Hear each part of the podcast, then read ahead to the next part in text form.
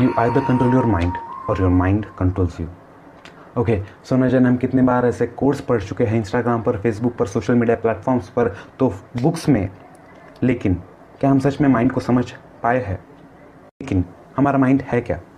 अब माइंड इस शब्द को अगर हम हिंदी ट्रांसलेशन करके देख ले देन उसका ट्रांसलेशन है मन। अब मन, इस शब्द को हम कई बार ज़िंदगी में उपयोग कर चुके हैं, और आज भी every single day almost every single day हम उसी शब्द का उपयोग करते हैं। अगर आपको कोई काम दिया जाए, आप क्या कहते हैं? मेरा मन नहीं है। अगर आपको कोई कहे कि चलो बाहर घूमने जाते हैं देन आप क्या कहते हैं? मेरा मन नहीं है। या फिर आप कहेंगे, आज मेरा बहुत मन है, ये चीज़ खाने का, आइसक्रीम खाने का। लेकिन आपका मन है क्या? कई बार आपने ये भी कहा होगा कि उसे दुख में देखकर या फिर उसे रोता हुआ देखकर मेरा मन बहुत दुखता है। लेकिन क्या सच में आप, आपके बॉडी में कोई फ़िज़िकल पेन आपको महसूस हुआ है? शायद नहीं। आखिर ऐसा क्यों? आज आपको इसी सवाल का जवाब मिलने वाला है कि हमारा मन है क्या? जब हमारा मन दुखता है देन हमारे बॉडी में कुछ फ़िज़िकल पेन नहीं होता है। एक अनइजी फीलिंग ज़रूर आती है लेकिन कुछ पेन आपको नहीं होता है।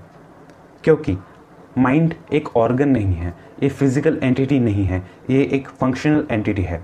अनलाइक ब्रेन ब्रेन एक फंक्शनल एंटिटी नहीं है, वो एक फ़िज़िकल एंटिटी है।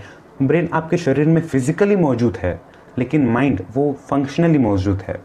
फॉर एग्ज़ाम्पल आप एक वायर लेते हैं और उसे अगर आप खोल के देख ले, देन आपको उसमें छोटी छोटी कॉपर की वायर तो नज़र आएँगी, लेकिन उसमें कहीं पर भी आप इलेक्ट्रिसिटी नहीं देख पाएँगे।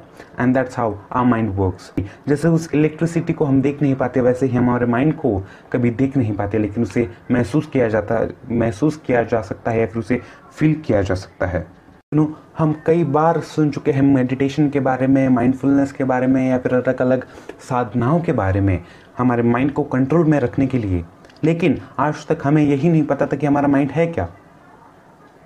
हम विचारों के पीछे भाग रहे थे, ना कि सच में माइंड के पीछे। हम माइंड को कंट्रोल करने पर तो निकल पड़े हैं, लेकिन हमें यही नहीं पता कि हमारा माइंड है क्या, क्योंकि हमें उसके बारे में कभी सिखाया ही नहीं गया है। हमें ब्रेन के बारे में सिखाया गया है हमारे किडनी के बारे में सिखाया गया है, हमारी लंग्स के बारे में सिखाया गया है, लेकिन माइंड के बारे में स्पेसिफिकली हमें सिखाया ही नहीं गया है। लेकिन फिर भी जब हम बाहर कुछ सीखने जाते हैं देन हमें कहा जाता है कि हमारे मन पर कंट्रोल रखो, हमारे माइंड पर कंट्रोल रखो कंट्रोल रखो। अगर आप स्टूडेंट है देन आपको आई एम श्योर कि हंड्रेड परसेंट आपको कभी ना कभी कहा कहा गया होगा कि कॉन्सेंट्रेट करो। लेकिन क्या आपको कभी किसी ने सिखाया है कि कॉन्सेंट्रेट कैसे करना है? शायद नहीं।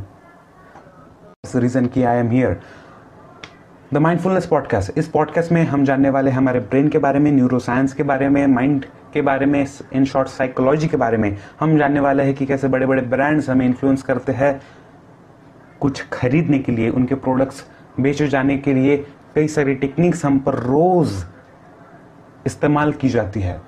एंड वही सब टेक्निक्स हम जानने वाले हैं और कैसे इन सबसे बचना है, हम ये भी, यही पर जानने वाले हैं।